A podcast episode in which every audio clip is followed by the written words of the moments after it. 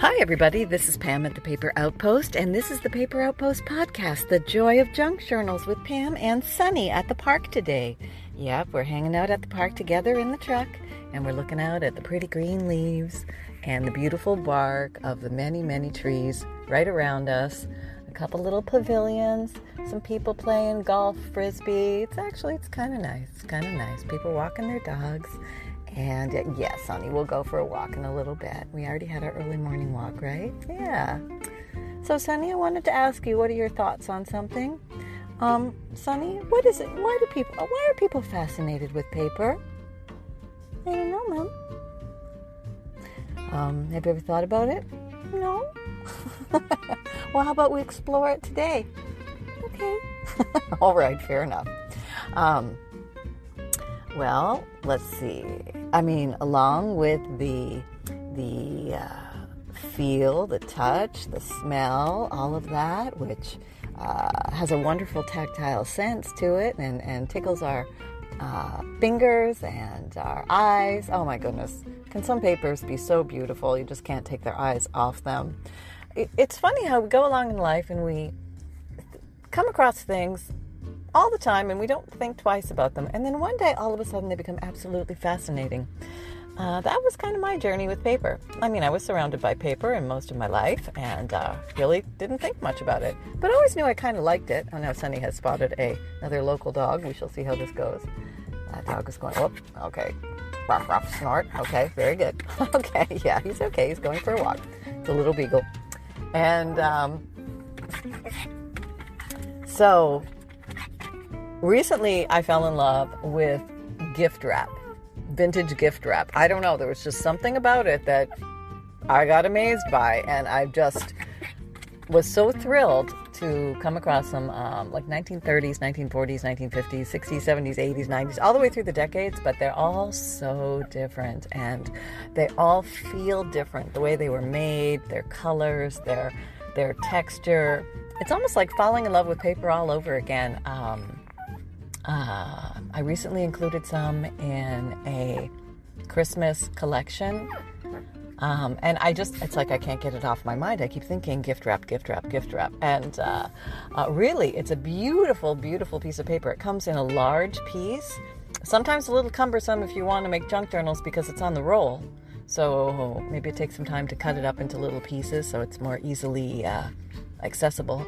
I actually took some off the roll and um, cut it into pieces, and then put them under something heavy to flatten them out a little bit so that uh, they might not curl up so much. But boy, they have great recoil. Um, it's amazing. but uh, did my best. But uh, yeah, that's kind of one of those things you do mass making. It's easier to do a bunch at once as opposed to going back and cutting off a little piece, a little piece. Or maybe you have some rolls tucked in the corner of your craft room. You just tear off a little piece as needed. But it is the e- easily forgotten about gift wrap. And you know, the um, vintage gift wrap, it's really a sign of the times. You can see what was popular then. It's truly ephemera because it's paper that was made for a temporary purpose that's, you know, designed originally to be thrown away. Um, but uh, and then there are those of us who love to capture it and save it and use it for other things. Now, how many grew up when you unwrapped a gift? You it, it, was kind of expected to fold the paper up again to be used at a future gift or something like that. I mean, that's how I grew up. We, we all did that. But um, I would say rarely did we ever actually use it because somehow it got lost. Or when you were ready for the next gift, it, that gift wrap was nowhere to be found. At least it wasn't in my house. And uh, so off we went to the store and buying more gift wrap and bringing that home. So you can really accumulate a lot of gift wrap very quickly. And if you have it on the rolls, it can take up a lot of space. Apparently, this is the gift wrap episode. I don't know how this went from uh, why we appreciate paper. But um, uh, yeah, I have found that, um, okay, visually, different papers can be vi- very stunning, very evoking. They can pull you in, draw you in, beckon you to touch them, to feel the grade of the paper. Um, there's a lot of nerve endings in the fingertips, and when you're feeling paper, um, it can be a very rich and rewarding experience. If you, you know, have nothing to do one day, just go down to your local used bookshop and just go along and open up random uh, various books of different ages and feel the papers. I mean, it's really quite a sensory explosion of sensations. It's a, it's a fun thing to appreciate how many different kinds of paper there actually are out there. It's mind boggling. Um, absolutely mind boggling. And um, some are a little thicker, some are a little thinner. Some bend easier. Some are as, as sheer as tissue, even sheerer. Some of the old um, uh, dictionaries and that can have such thin paper. It's amazing that the paper just doesn't fall apart in your hands. Uh, but it doesn't, and for some reason it stands the test of time. Um, it's quite magnificent. Uh, and and how closely well okay so let's the visual stunning aspect of paper draws you in. That's the first thing you come across. You see it. Or or you know, you're let's say you're wandering through Hobby Lobby or Michael's and you're just on sensory overload. There's so many beautiful colors and textures and this and that. It makes you just want to reach out and touch everything. And you know when you, you go down the dreaded aisle of scrapbook paper and you're saying to yourself, no, don't do it. Don't go down there. You know what's going to happen. You're going to fall in love with a bunch of these pads and you're going to take them home and then you've got them. you know what I mean? And uh, you're going to have these grand ideas. You're going to use these papers and then you don't. What is that about? Why these papers are beautiful? Okay, okay, let's say some of the papers are beautiful in the packs because we all have different tastes, different styles, different, you know, connections to different patterns and things like that. So you're going to love some of the papers and you're going to just not be so in love with some of the other papers. Let, let's say, um, you know, plaid, uh, paisley, uh, map, um, you know, flowers. I mean, there's so many different paper types and, and, pictures that they can put on these papers. It's it is mind boggling. And then of course they have a sale. Yeah, I know, right? And uh, um, so next thing you know, your cart is full and out you go. Um, um, but thankfully, thankfully, we have some ideas on how to use up scrapbook paper. So um, there's a lot of things you can do with it, and it's really it is a beautiful resource when you think about it. And it comes in thick and thin, and it can feel differently. And it's funny how we go through these eras of crafting: the greeting card era, the scrapbooking era, the junk journal era. A lot of it is utilizing the same papers, the same tools in a different way, just kind of putting a different spin or a different twist on it and seeing what we can make from it.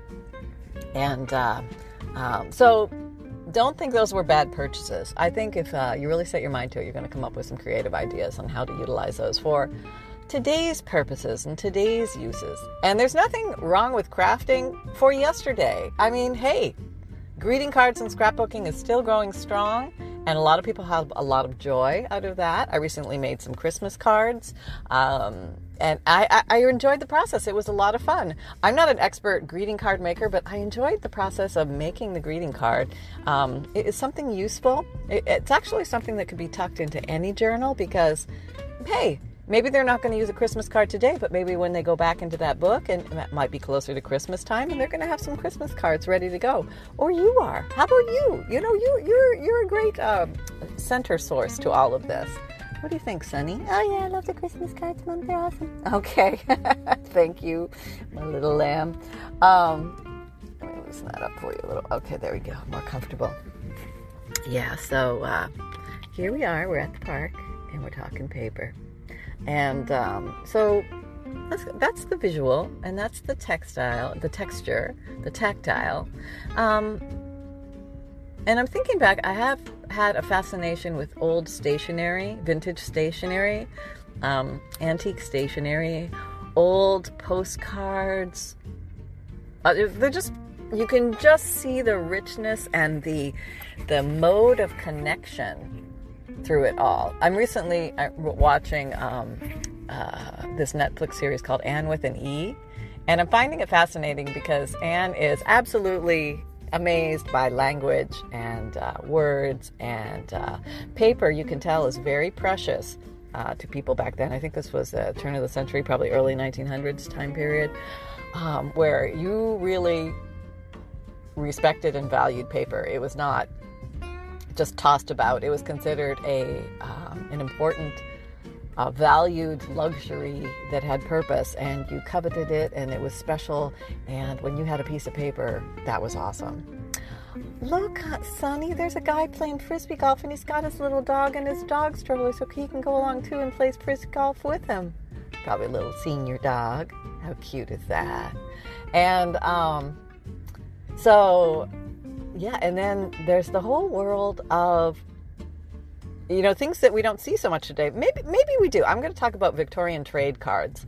And victorian trade cards um, are a little unique in the fact that there was no internet. They're, they're a form of advertising for uh, companies way back when they would put this beautiful artwork on the front and then they might have like their company logo or something and sometimes on the back they would have the description of their business. So you would get this beautiful picture of a flower and then it would be you know um, uh, clark's shoes and company and, and the information on the back and it, and these were collectible. People absolutely went gaga over the beautiful artistry, and uh, so these companies would make a lot of these, and then people would collect them. And there were a lot of uh, scrapbooks back then, where a scrapbook was actually a scrapbook where you would just stick something and save something in it, and people would make massive collections of these gorgeous scrapbooks. And uh, if you're lucky, you might come across one of those somewhere in your hunts, and they're fabulous to look back at. And um, the different things that people collected. Uh, just it's just mind-blowingly, gobstock, smackingly wonderful um, to see these beautiful papers. And the the um, then you kind of dabble dibble cross over into something called Victorian die cuts or die or Victorian scraps. I think they kind of fall into the same category, but they are a um, machine cut image, similar to the ones that are on the fronts of the Victorian trade cards, um, but they generally don't have anything on the back. They're just the picture. They're just used for adornment, or I honestly don't know what they used to use them for back then. Um, maybe they were doing paper crafting, and this is how they added things. See, Sunny, look that up. Put that put that on your list of why, why were the die cuts even created. Um, but you can get them in collections of fruits and flowers and dogs and you know um, oh, what, are the funny ones? Um, there's these ones called and these fall into the trade cards too the anthropomorphic ones. They're these funny images of people kind of cartoonist caricature style people that are just quite comical um, and there's a whole genre of those out there. If you've never looked at those, check those out because those are very funny and, and you can see the humor in the times. Um, a little different than our humor today, but definitely humor of the times and where people took it and, and stuff like that. Very, very funny, very unique to look at. Very uh, a well worth afternoon of uh, exploring those. And um, uh, you know, often people will ask me, you know, where do you find this stuff? Where do you find it? And uh, I would say everywhere. Um, if you don't have some with your own personal in your own personal stash, or that grandma gave you something like that, um, start with asking your friends, family, and then maybe go um, explore garage sales, yard sales, estate sales.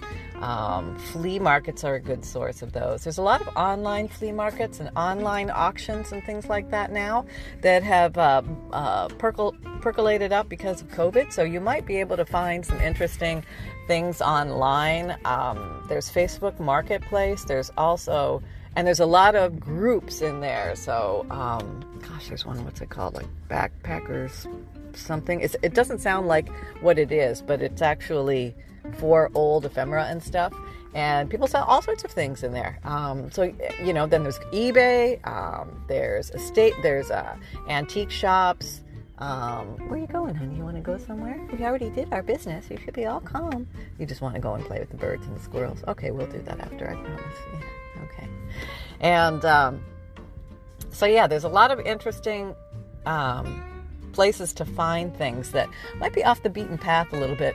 Um, but uh, they are out there and um, you can find them if you really look. Now, a lot of the Victorian stuff is is um, sometimes it can be pricey, um, but every once in a while you come across something that's not too much, and uh, it might be just the perfect find. So enjoy your journey. And um, what else can we talk about? Different kinds of paper, honey. Well, you, you keep going on these other senses. Okay, right. You're right. What about smell? Oh yeah, now we're talking. Okay, all right. So Paper has a smell. How about new book smell? You crack a new book and it has a smell, right? Um, it's kind of like new car smell. Um, and the books today, they have um, I would call them machinist, commercial, heavy dye. Um, well, I want it almost plasticky, but kind of along that lines of probably not healthy to inhale kind of smell. But uh, uh, my husband used to tell me he used to love the smell of print. Yeah, he used to smell his uh, school books. uh, maybe he's a weird one, just like the rest of us. And um, um, and then you go back in time and you have a good sniff of those books.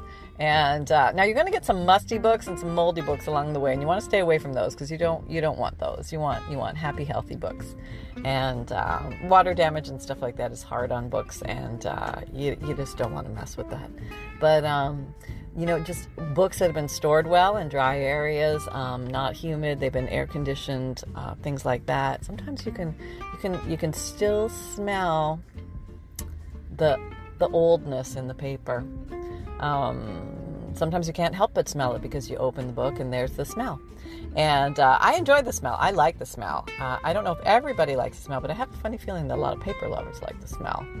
And um, it's part of the experience. It kind of expands your awareness and, and your curiosity about, hmm, where was this book stored? Who had this book?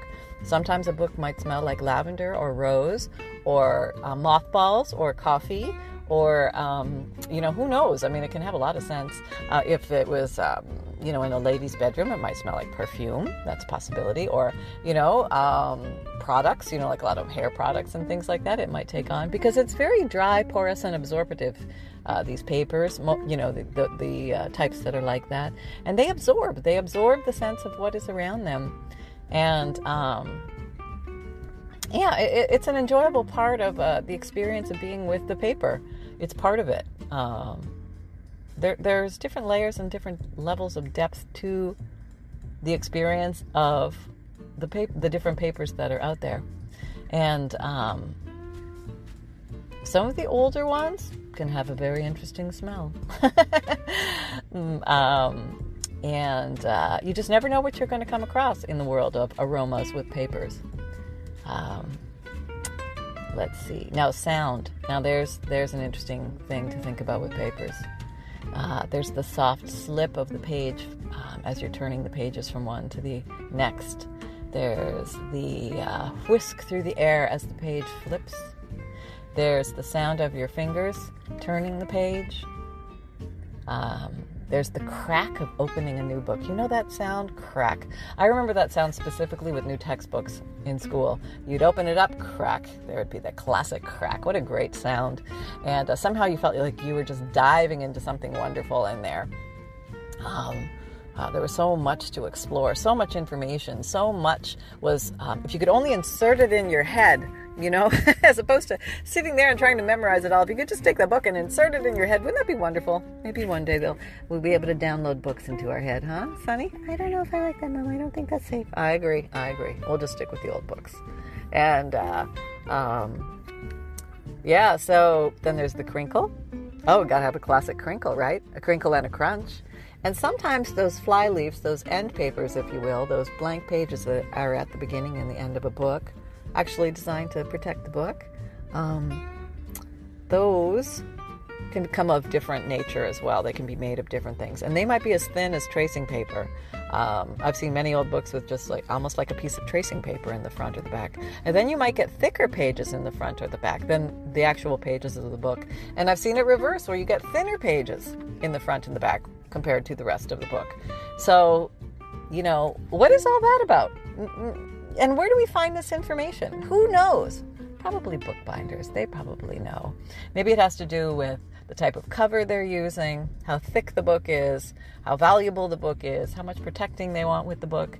Um, sometimes those pages are there to write notes on. Have you ever seen the word notes at the top of the pages in the back? Where you can they've the the publisher has graciously given you a few extra pages just so you can put some information down.